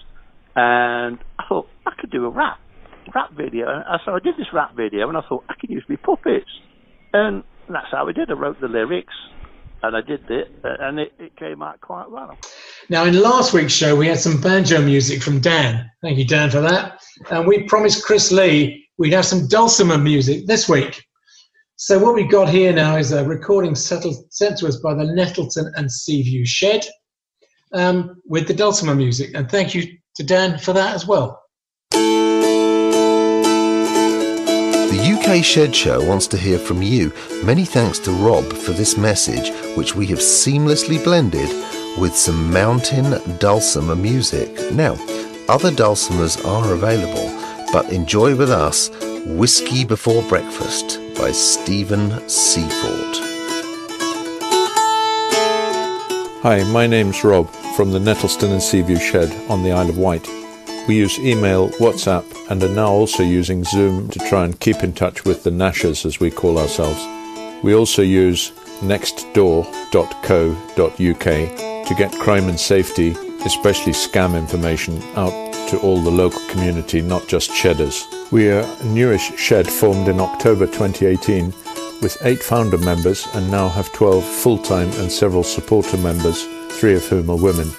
The only problem is that we don't actually have a workshop yet. We have been fundraising since we formed to build our own shed as we were unable to find a suitable building nearby. We have planning permission to build our own workshop. Over the past 18 months, we have been meeting at the Seagrove Pavilion once a month and at members' houses. We have supported projects at the Nettlestone Primary School, local church, the village partnership, and for the parish council. We have had plenty to do, but our own shed building would be even better. We had a great social group, meeting at different pubs for a meal once a month with friends or partners. We would welcome new members and also any support for funds and building expertise when we're able to get out and about again. In the meantime, to everyone listening, stay safe and keep well. So thanks, Rob, for sending that in. Here's hoping you get your new building soon, and best wishes to all the shedders on the Isle of Wight. We'd love to hear your um, up to two minute recordings of what your shed is doing. So get recording and send them to shedhappens at ukmsa.org.uk. And now we've got an interview with other shedders from the Isle of Wight, recorded on the 26th of March. Um, in the interview were Kate and Dan, and joining them from the Isle of Wight was Lewis Pryor and Steve Print. Lois and Steve, welcome to Shed Happens. Um, we're very impressed by what goes on on the Isle of Wight. So maybe, Lois, can you give us an idea on the current status of sheds across the island? Wow. Well, the Isle of Wight has a population of about 145,000 people, and within that, we have about 15 sheds running at the moment, and um, of which 13 I helped to establish over the last five years. So um, some of the sheds are your more traditional sheds, your woodworking sheds, doing stuff in the community. But we decided to do something slightly different and have sheds that do different activities. So we have two music sheds. Uh, we've got a shed located within an old power station that's restoring the machinery in there. Uh, we've got a shed within um, a museum that's being built at the moment, and we have one attached to a care home as well. So um, what we've done is is taken the concept of the sheds and embedded them within within the community in whatever shape that is. And like a lot of rural areas, we've got some very small communities over here. So we try to adapt the sheds to fit the needs of the community and achieve the same objectives as well. So all the sheds are there to to engage men, um, engage the community, and improve the lives of the people um, in those areas. Your um, your ratio of sheds to people is um, probably three, four, or even five times higher than the rest of the country. What would you put that down to? Um, I'd say that's down to to having to reach some very difficult targets.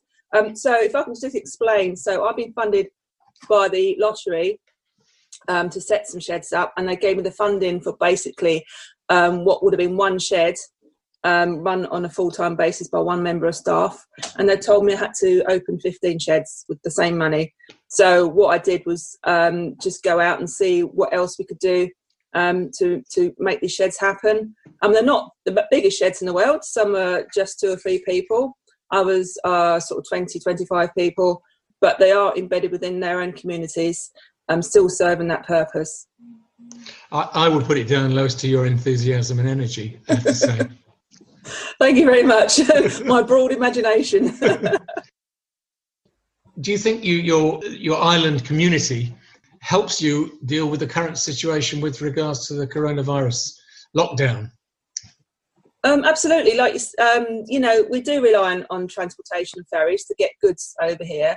Um, the ferries themselves um, obviously got their own issues with trying to keep people separate, so they've changed the rules on who can sit where. But we're used to sort of helping each other. We're very, very lucky here um, in terms of community spirit. We're used to being geographically isolated, so we can't just nip to the county next door to drag a few more people across to help out.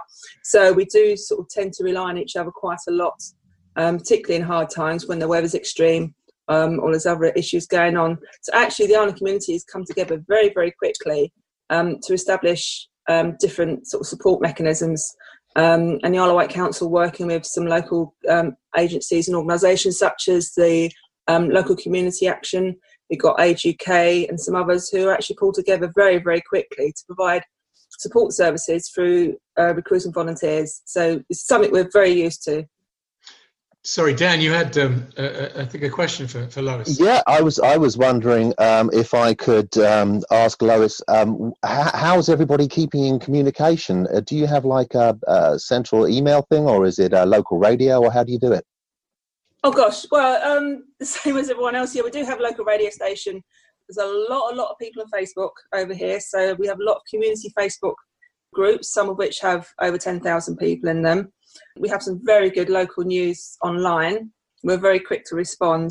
And like everywhere else, when you've got a small island community, you know, news travels very, very fast. and so does gossip. So you've got to be careful.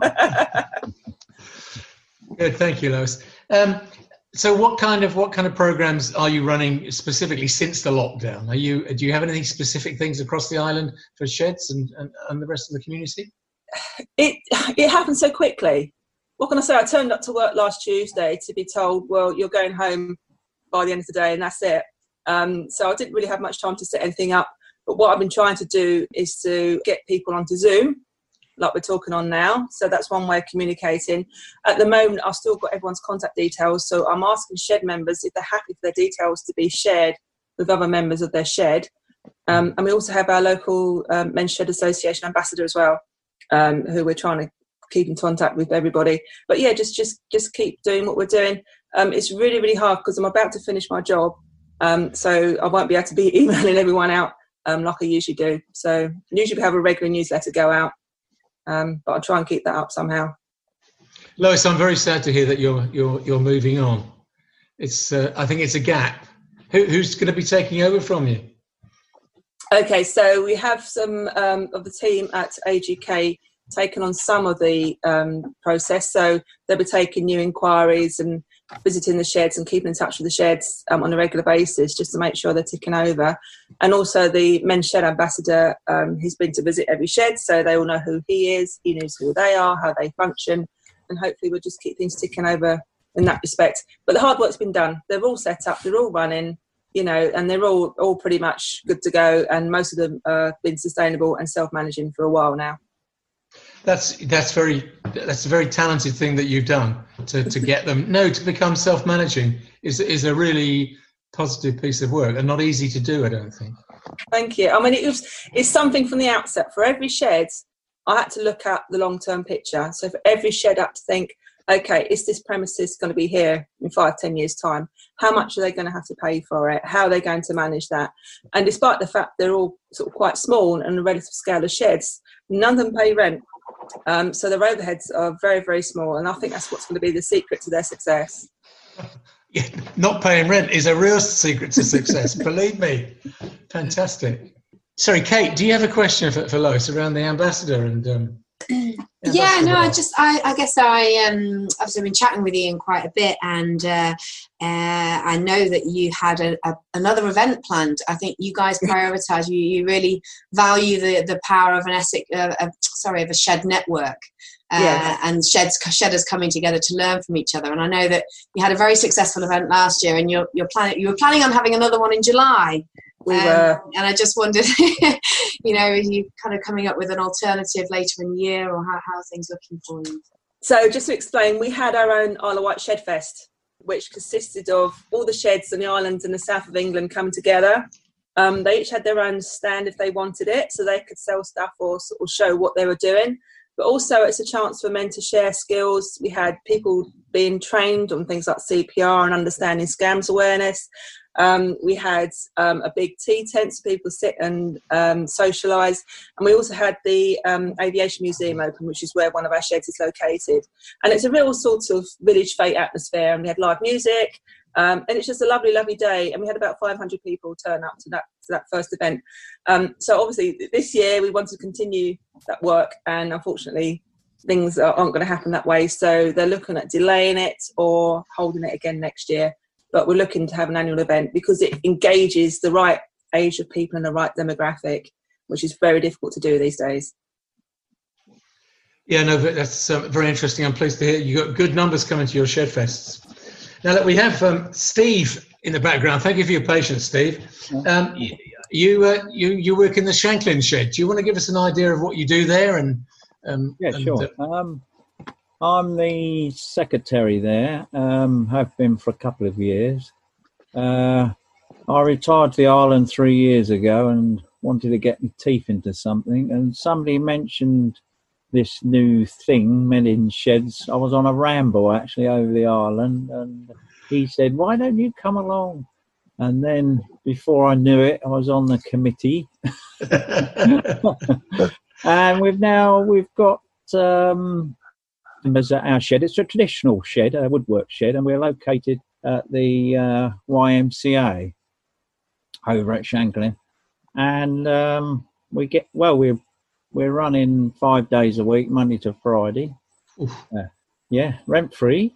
But we do, in return, we help the YMCA. We allocate two men per day to help with their maintenance schedule on the old Victorian building there. Uh, but they gave us um, uh, where we're located was an old uh, boiler room. Um, um, had no uh, roof or floor, and uh, the, the, the tradesmen amongst us uh, put it all together. So we've got our own workshop. So you you recycled a, a, a, derelict building, did you? We did. Um, it, it may have been an old um, Victorian ice house prior to being a boiler room but um, it's ideal for a workstation for us. We've got we've got like six workstations in there that can accommodate the chats um, five days a week. We we operate from ten till four. Sorry. What our next project is we're going for a club room next door, so we're um, raising funds for that. So that's uh, one of our many projects. Uh, we also um, as Lois mentioned, we do uh, uh, help the community uh, with um, local projects. We last year we did all the park benches in the park next door, restore them, and uh, this year we've got the uh, the parish council have given us the uh, subway to paint and um, depict a mural uh, of life on the island. So um, as soon as we get through the other end of this coronavirus, we can uh, uh, attack that. So how how are you dealing with um, your shedders that um, are now on lockdown in terms of? Um, well, there's the problem. Um, a lot of them are quite elderly. Our age range from 50 to 95. 95. Yeah. Um, so as you can see, the the ones sort of 75 and above, are, uh, we have the phone around, but the others um, are okay with um, you know this technology today. Um, yeah, so there's a problem with half of them, but we're we're we're having to phone round. Oh, and some other projects we're doing, they're doing behind closed doors, which um, there's a chap making a mud kitchen for a local primary school, and there's another elderly chap making uh, benches for the for the rowing club, Shanklin Rowing Club. Um, so they're doing that doing that on their own, and they're um, when doing that now. Yeah, yeah. As Fantastic. we speak, yeah, yeah. And the workshop manager, he's the youngest of us, the 50 year old. He's he's knocking up the um, bird tables, well, all the seasonal stuff, you know, planters and bird boxes that we will sell at the Shed Fest and uh, other events. Yeah. so you're using Zoom to to keep in touch with your people. Uh, I'm going to after today. it's my first introduction. Yeah. So have have you found using Zoom then, Steve? Is this the first time? Yeah, first time. Yeah, yeah. I set it up last night for the wife's line dancing, but that that's And- it. Sorry, did that? You talk to me. How do you do line dancing virtually now? Well, yeah, you, I put it on for the wife and let her get on with it.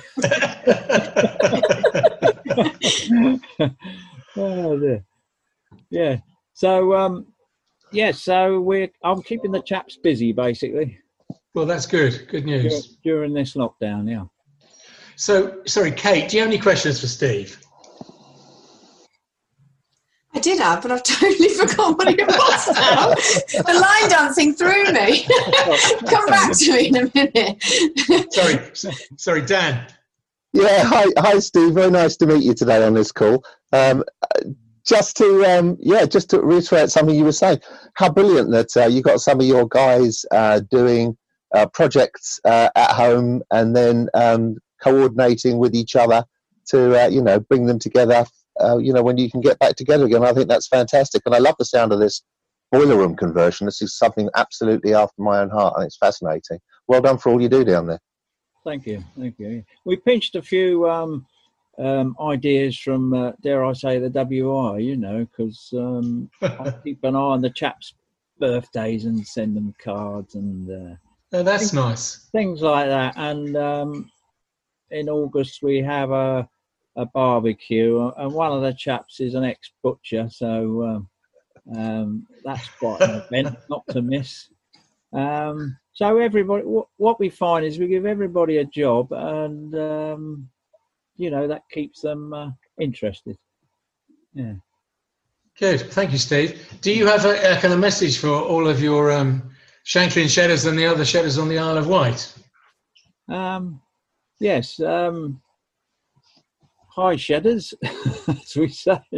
Uh, keep working shoulder to shoulder, and we'll get through this. We'll come out the other end. That's shoulder to shoulder within social distancing purposes. I think you mean, Steve. Quite, yeah. So, thank you very much, Steve. Thank you very much indeed, Steve. Uh, we'll uh, go back to Lois now, if we may. So, Lois, would you like to give a message out to all of the uh, shedders on the Isle of Wight and um, and countrywide, frankly, because you're quite famous? I, I've used your logo of all your the logo of all the men laughing inside the shed. Yes. Presentations all over the country.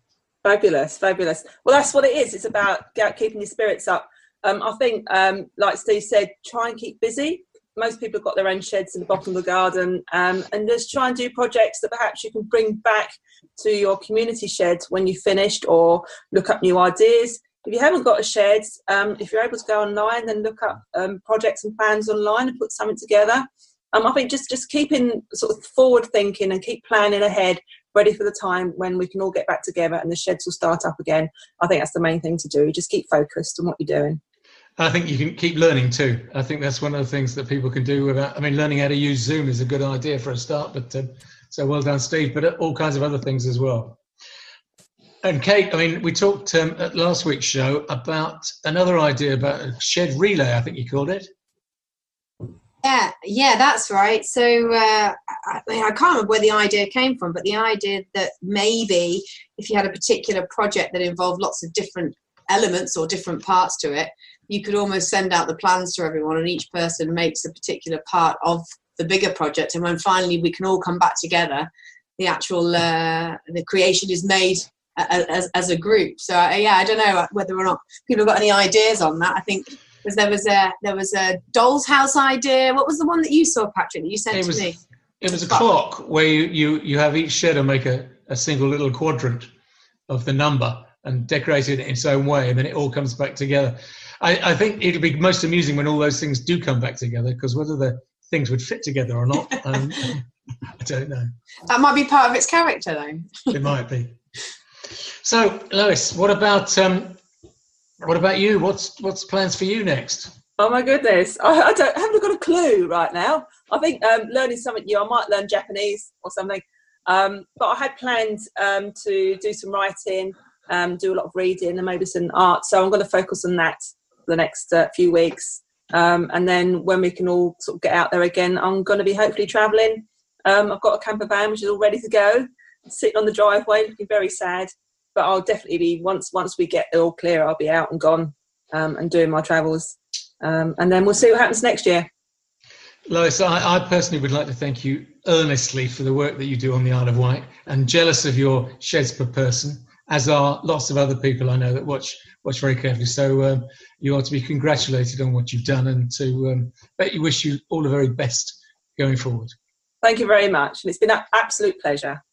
Lois, you know, you talked about looking at the, the cost of rent and, and the actual kind of financial forecast of sustainability, but actually it's also about sustainability of people in terms of the roles and making sure, like Steve, you said you give everybody a job. I mean, that's excellent because you're you're building in a culture of shared ownership from the beginning. And that's again something that perhaps is sometimes forgotten and very difficult to then backtrack on it, isn't it? Um, um, can I just say the um, I think in a lot of respects, um, we're quite sort of fortunate here. When I first started the job five years ago, um, not a lot of people heard of men's sheds. And one of my sort of first sort of real roles was to get that word out there. What is a men's shed? And um, through that and getting the sheds in the local press and on the local radio, um, communities recognise the benefits of having a shed within their own area. So I had people eventually coming to me, and Shanklin Shed is a classic example. The man who ran the YMCA came to me. He said, "I want a men's shed at the YMCA." You know, so I think that's that's the real sort of um, just shows that we need to see sheds as a community asset. And I always say this: sheds are a community asset. Um, and once communities recognise that, you will probably get people offering free venues to you in return for a little bit of sort of like sort of TLC for their local area or the building. Um, and I think we need to sort of build on that, you know. Um, but also, it's it's it's about you know right from the beginning. I had to think about sustainability. I knew I wouldn't be here in five years' time, um, and I think every shed that starts up needs to think that way. Um, you know, things change all the time, so yeah, build it into your culture. So I guess a question following on from that is around this uh, the idea that a shed isn't a standalone thing. You know, so the sheds that actually are um, really that proactively put effort into connecting with organisations, local authorities. So yeah, just it'd be great to hear about your view on that and sort of how a shed um, eh, becomes a kind of um, yeah connected with the rest of the, the community. I think um, in terms of if you look at um, the areas of health and well-being for anyone, there's things like socialising, learning new skills, taking note of things around you but also um, improving or feeling like you're contributing to your communities. That's another big part of it. And the sheds tick every box um, in that respect. And I think if you're going to have a shed, it's not about building, uh, having, well, having a building with woodworking machines in it. It's about men inside and how they can feel like they're not needful, they're needed. Um, so the community needs them or wants them to be there. The community recognises that and I think you you can work towards that quite easily. And I would say celebrate your your you know your triumphs. You know, if you restored the park benches in the park next door, um, celebrate that. And when someone sits down on that on a sunny day, they suddenly remember, you know, oh, actually the men's sheds next door did these, didn't they? Um, I had a lovely moment at one of the sheds. They were they'd um, they'd restored one of the, the benches uh, next door, which was quite a popular seat. It was right on the top of a cliff overlooking the Solent. And um, the day after they finished it, I went round there and someone was sat on it. He said, "I'm so glad this bench has been put back." He said, "It's my favourite bench, and I've missed it." You know, so just for him alone, it was just like a real sort of magic moment. So we need to remember those magic moments as shed men, um, you know, and actually be proud for what we do. Um, and the community thanks you for it. Um, any other points anybody'd like to make? Yes, sorry, Lo- go Yeah. ahead, Lois. So um, my last bit of work um, for this project, I'm actually writing a document called Shed About the Man, um, and it's to sort of almost sort of like be an add-on to what the Men's Sheds Association is already doing in terms of the practical side of setting sheds up. So this is looking at the more sort of emotional side of things. So um, how do you engage isolated people? Um, how you sort of make people feel welcome? Um, how do you sort of go through the rough times without losing sort of faith, if you like, in the shed? So that's what I'm writing at the minute. Hopefully, it'll be available to people from next week and I'll hopefully get a copy up to the Men's Sheds Association for them to, to participate as well. So I think not forgetting obviously the sort of legality side of things and the health and safety side of things, we need to also remember that sheds about the people themselves and their needs and their worries and their concerns as well need to be recognised. So we need to sort of look at both aspects of it. Um, and I think sometimes that's forgotten, um, which is where things can start, start to go wrong. I- I'm just really excited to hear about that, Lois. I know. Because um, when I first joined the association, I went round and visited all the ambassadors just to kind of, there was 12 at that time, including Patrick. Um, um, and I sat down and I started listing all the elements of running a shed. And then actually what became clear is you've got all this practical stuff, which was, you know, loads of different areas of, you know, health and safety, generating income, premises. And then actually on the other side was all the kind of the fluffy stuff. But it, it wasn't fluffy. Actually, what Patrick said to me is this stuff takes the most time. And this stuff is the stuff that if you don't get it right, the whole thing falls apart. You know, even managing your relationships with your premise, with your landlord, or, you know, how you deal with conflict or difference in personalities. That's the stuff that's the heart of the kind of community that you create, the culture you create. So I think that's really exciting to hear that that's coming out because it's it's an area that I thought we, we, we do really good at this stuff, the practical stuff, but we could possibly support shed leaders more in the, this other area around creating a, a healthy shed culture. And, and just on that around shed leadership, the leadership style that, that people choose or, or have come from as well, and sort of the differences of making sure it feels like it's leadership without being work. Because if it feels like it's work, people are like, I don't want to be part of this anymore. Now, um, I'm sorry to be so repetitive, but please follow the guidance issued by UK government, the NHS, or other statutory bodies regarding COVID 19. Now, look, in a minute, we're going to hear from the studio about reactions to the great story from the Isle of Wight. But first, here's a Shedill's musical contribution that has been sent to Shed Happens. It's from Chris Graham from the Shed It group near Cambridge. Hi, folks. Uh, my name is Chris Graham. This is a song which I've adapted from a Tom Paxton song, and it's called Colours for the for the Shed It group. Thank you. The shed came throwing colours all around my blacks and greys. While I stood in wonder, it just opened up my days. Let me tell you what it did for me. The shed came throwing colours round my blues. The shed came throwing colours round my blues. Well, it makes no difference how I got the way I used to be. Something in my head just simply made a mess of me. But the shed made all things possible with something there to use. And it keeps on throwing colours round my blues. Keeps on throwing colours round my blues. Well, the shed came throwing colours all around my blacks and greys. While I stood in wonder, it just opened up my days. Let me tell it what they did for me. One shout the news, the shed came throwing colours round my blues. The shed came throwing colours round my blues. Oh, and when I joined, I needed something good to do with people that were around me that were just like me and you. They were there and I've made friends that are very hard to lose. And they keep on throwing colours round my blues. They keep on throwing colours round my blues. Well, the shed came throwing colours all around my blacks and greys. While I stood in wonder, they just opened up my days. Let me tell you what it did for me. Wanna shout the news? The shed came throwing colours round my blues. The shed came throwing colours round my blues. Chris, that's great. Thank you so much indeed for that. I think the way the, the shed it has pulled me out of the doldrums, so to speak, I'm willing to help anybody in that respect. Chris, thank you very much indeed for that. Um, and uh, best wishes to um, all the Shedits, Shedit, Shedders. And I'm glad that they were able to help you so much. So now look back to the Isle of Wight, and thanks so much to Lois and Steve. So, studio, what's your reaction to the Isle of Wight story? Well, uh, absolutely fascinating. So lovely to talk to Lois and Steve, uh, wasn't it? Um, that great diversity of uh, activity that goes on on the island is uh, is incredible. And just going back to that little um, song by uh, Chris Graham uh, that we just listened to, um, be- beautiful work, well done, um, throwing colours around my my blues, absolutely lovely, well done. No, but the Isle of Wight, fascinating. It's all going on, isn't it? Goodness. Well, they, uh, you know, one show for 10,000 people, you know, unreal. Um, we'd have 10 times as many sheds across the whole country if we had Lois in every single area. John, how, how did you um, feel about the uh, the news from the Isle of Wight? Exactly what, what my reaction has, been to the, the Isle of Wight before. I mean, I'd seen, looked at the map before, and and then listening to that, it just made you realise that the, the capability of sheds to con, to appeal to many t- types of uh, people, not just woodworkers.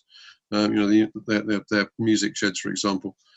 Um, and I think that that is certainly a, a model that more of the country would, would could could follow over time. It's just it's going to take time, I think, for us to get there. But absolutely well done to her and to the shedders who've, who've worked obviously worked very hard. I'd, I'd heard about their um, shed fest on the Isle of Wight at the at the museum uh, last year, and that, you know, inspirational, really.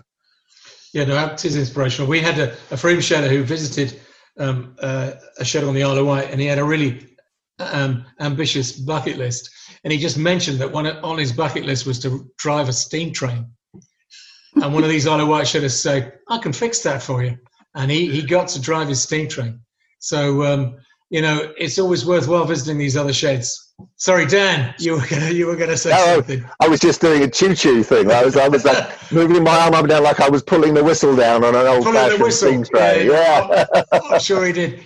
Yeah, uh, sorry, John. So, I mean, we need more people like Lois to, to do this kind of stuff, and I'm very sad to see her moving on. Yeah, same here. I, so I'd just like to say as well about the the emphasis she puts on sustainability from the from the very beginning of the journey. So she really, even though it's under an umbrella organization and there may be funding available, she really every single decision she makes is can this last beyond my existence? Um, you know, of her potentially one day going off in a camper van. um, she she said it's sadly sitting on her drive, but the fact that she's really put emphasis on that, and I think that's a really valuable advice to any shed that's just in the starting process of emerging. Can this last beyond you know two, five, ten years? Next week is going to be an international show, um, but we still want to include stories from the UK. So please do send them to Shed Happens at ukmsa.org.uk. Um, and one of the things that I was thinking of, and maybe the studio you could give me some ideas, on the 15th of April, um, is to celebrate Shed's impacts in the communities. I mean, virtually every shed does work in the community, be it working for with local schools or working with the hospitals or medical centres. And we'll hear about a medical centre, some work the shed's done with a medical centre shortly. But do you think we should be asking sheds to send in information and, and news about the uh, impact they've made on their communities? John, what do you? What's your views on that? Yeah, my shed's not been as active in, in the community as, as some others that I've seen. I've, I've, seen a lot of shed Facebook pages out there, and there's some fantastic work being done by, by sheds all over the place. Um, yeah, definitely, I think it needs public, publicising because you know this is a movement that I think really has made some difference, not just to people's lives, but to communities. No, I, I agree. So I think I think can we make a decision? Let's go with it on the 15th of, of April with um, celebrating Shed's impacts on the communities. Kate, will you um, Yeah, I think, that's a, I think that's a great idea. I guess uh, just uh, with the emphasis on safely done, because we are dealing with people who are in the category that is, you know, um, the, I guess most vulnerable. So yeah, yeah, absolutely, it's a great idea. Good, Dan. Should we go with this? Um, yeah, I mean, absolutely. It's uh, uh, it was always uh, the case from my involvement right from the very beginning that it's um, the shed is just um, one of those small facilities that enables community to come together, and then it branched into something humongous that got completely out of control in a most marvelous way. well, Dan, I often tell the story about how you uh, invited the mayor to open your shed with an yeah. unusual, an unusual. Um, um, ceremony. Maybe you could just tell that story. Stephen Andrews, lovely, uh, lovely uh, local uh, uh, councillor, and, and, he was mayor at the time, and uh, he, he, was invited to come and open our shed. But what I decided to do was to uh, hand him some enormous metal shears, and we set a chain chain link up along the front, so he, he got to cut it with those, and that was that worked rather well. I think he quite enjoyed that actually. So was he expecting a pink ribbon and a pair of long-handled scissors or something? Oh, I, and I think Stephen knew me well enough to know it would be something a little bit different. well, good. Well, thank you to the Mayor of Westbury. Um, thank you very much indeed, studio. Now, look, we had a quick word with a shed from North Yorkshire. Um, here's Graham Storer talking about some work that feels to me like it took place weeks and weeks ago, but actually it was just two weeks ago on the 16th of March. I hear that the uh, Whitby area shedders have been doing some great work for their local uh, GP. Do you want to tell us about that? Well, uh, great work. Uh, we've done some work. I was up at uh, the surgery just earlier on this week uh, collecting a prescription. they're serving through a, a window now, and it was raining. It's not rained since. And I said, You really need a cover here. And I said, Would you like the shed to make some sort of cover? And lo and behold, the next day, I was up there with one of the other shedders and we erected my gazebo against the window. And the following day, I uh, anchor bolted it to the wall just to make sure the wind didn't take it out. So, yes, that was much appreciated if it rains, but we've had wonderful weather over the last few days. So, it's probably combating sunstroke at the moment. Oh well, that's good. Uh, that's good stuff. So, uh, and what about how how are you managing to link up with your shedders now? Everyone's in lockdown. Well, uh, we've had uh, a good bit of uh, conversation going on between individual shedders uh, in conventional ways in the main, but we've also uh, got involved with uh, video conferencing using Zoom. Fantastic. So maybe if you would like to give a, a, call out to all your shedders. Greetings to the shedders right across the UK, but particularly to those in our own area up here on in North Yorkshire over in Scarborough, here in Whitby and District, um, and others.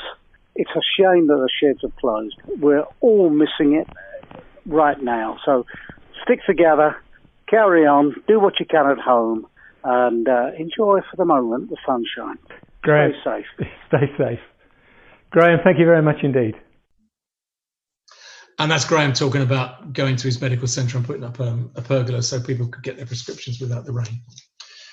Thanks, Graham. Best wishes to all the shedders in the Whitby area. So, um, everyone listening, please do send us the stories of your shed or music or messages uh, to shedhappens at ukmsa.org.uk. We'll try and play out as many as we possibly can.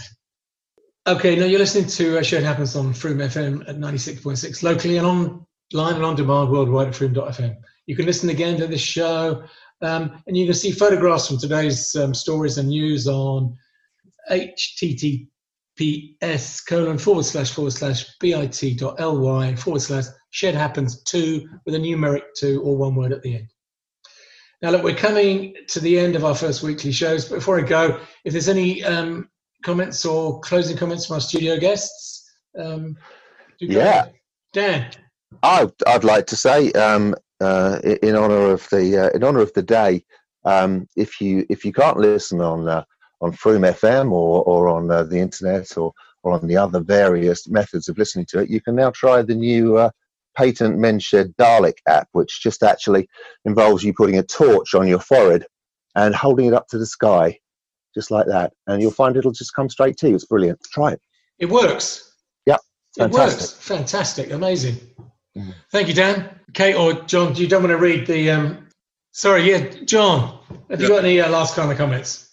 Yeah, I've got I've got one. At Shed Happens, we've been sent some really detailed project plans and photos from a shed that's managed to turn parts from a washing machine, an old computer printer, and a mini Arduino board into a working 3D printer at virtually no cost.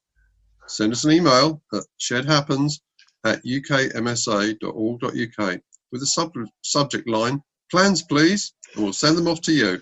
Any questions, please give me a call. Fantastic. John, thank you very much indeed for that. Okay, I'm just going to close with thank yous. And um, and I'm going to go through the thank yous because I think it's really important. I don't know. Dan, what do you think about the thank yous? I think thank yous are very important. Oh, really, do you? I, I, just I worry about it sometimes, but there you go. Don't, don't, maybe if you don't if you don't pick people out, say something really lovely about everybody, or don't pick individuals out. I'm not going to pick anybody pick... out. I'm just going to exactly just, just go through. Okay, go for it. So thank you very much indeed, studio guests Kate, Dan, and John. And thanks to the nearly 25 people who helped make this show. That's PJ, Rupert, and Julian from Frome FM, Marcel from Guernsey, Graham from the Whale Firths Men's Shed on, on Shetland, Graham from Whitby, um, Anthony Williams, known as Will from um, Stockton and Heaton Men's Sheds, Chris Graham from Shedit, and from the Isle of Wight, Lois, Steve, and uh, Rob Webb. And uh, thanks for Tony Smith Crown for his contribution. Paul Merton from BBC TV, Trevor Gallen from the Jed Shed, Steve from the Dunoon Shed, and uh, BBC TV Southwest, and Cheryl and Amanda from Cotswolds Friends. And uh, lastly, thank you to all the NHS staff, GPs, nurses, doctors, and care workers who are bravely looking after us. And thanks so much for all your hard work.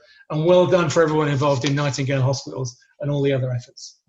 Um, now, please, please follow the guidance issued by the UK government um, and the NHS regarding the virus.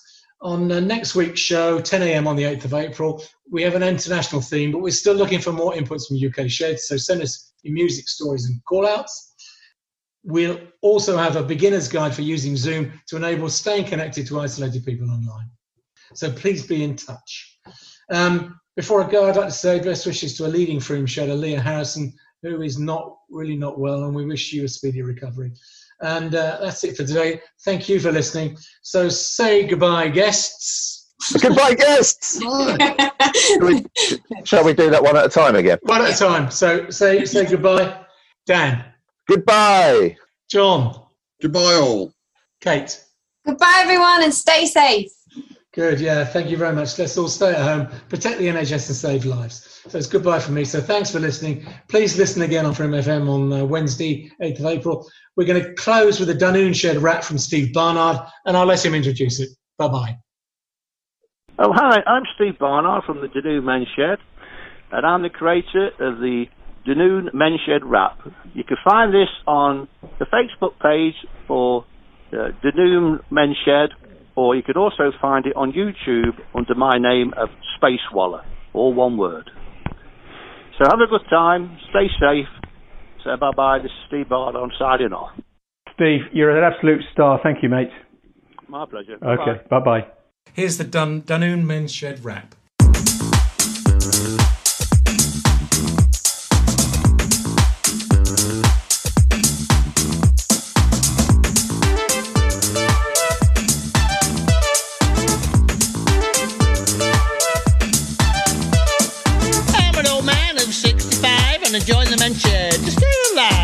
Get together cause we are wired. I need to sit down cause I'm feeling tired.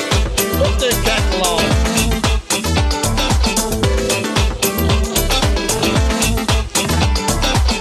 And Thursdays we all meet from 10 till 3 at Nelson Street. We're supposed to work on this and that, but we just stand around and chew the fat. Put the kettle on.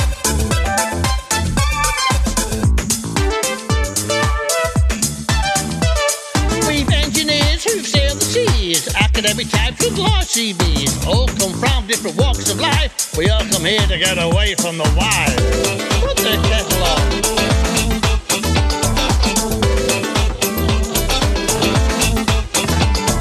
The wooden tops make things from wood, and some of it is even good. They hack and chop, but don't lose face when it ends up in outer space.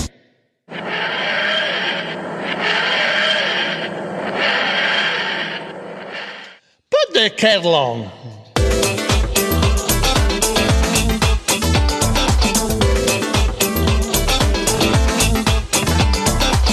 day came the prostate nurse to tell us all about the old man's curse. Watch out for a swollen gland, and how she'd help us keep it in hand. I'll have some of that.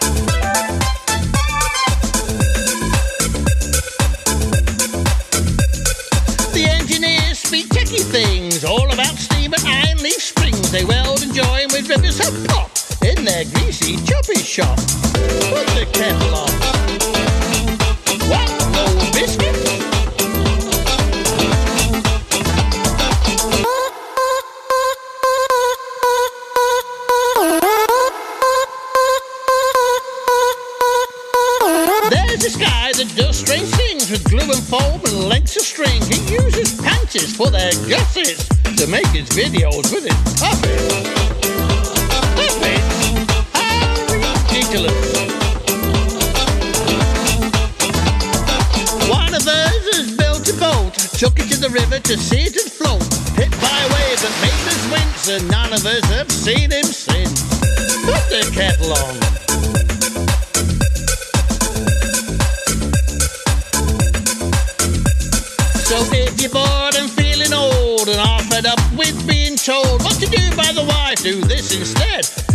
Chose, come down.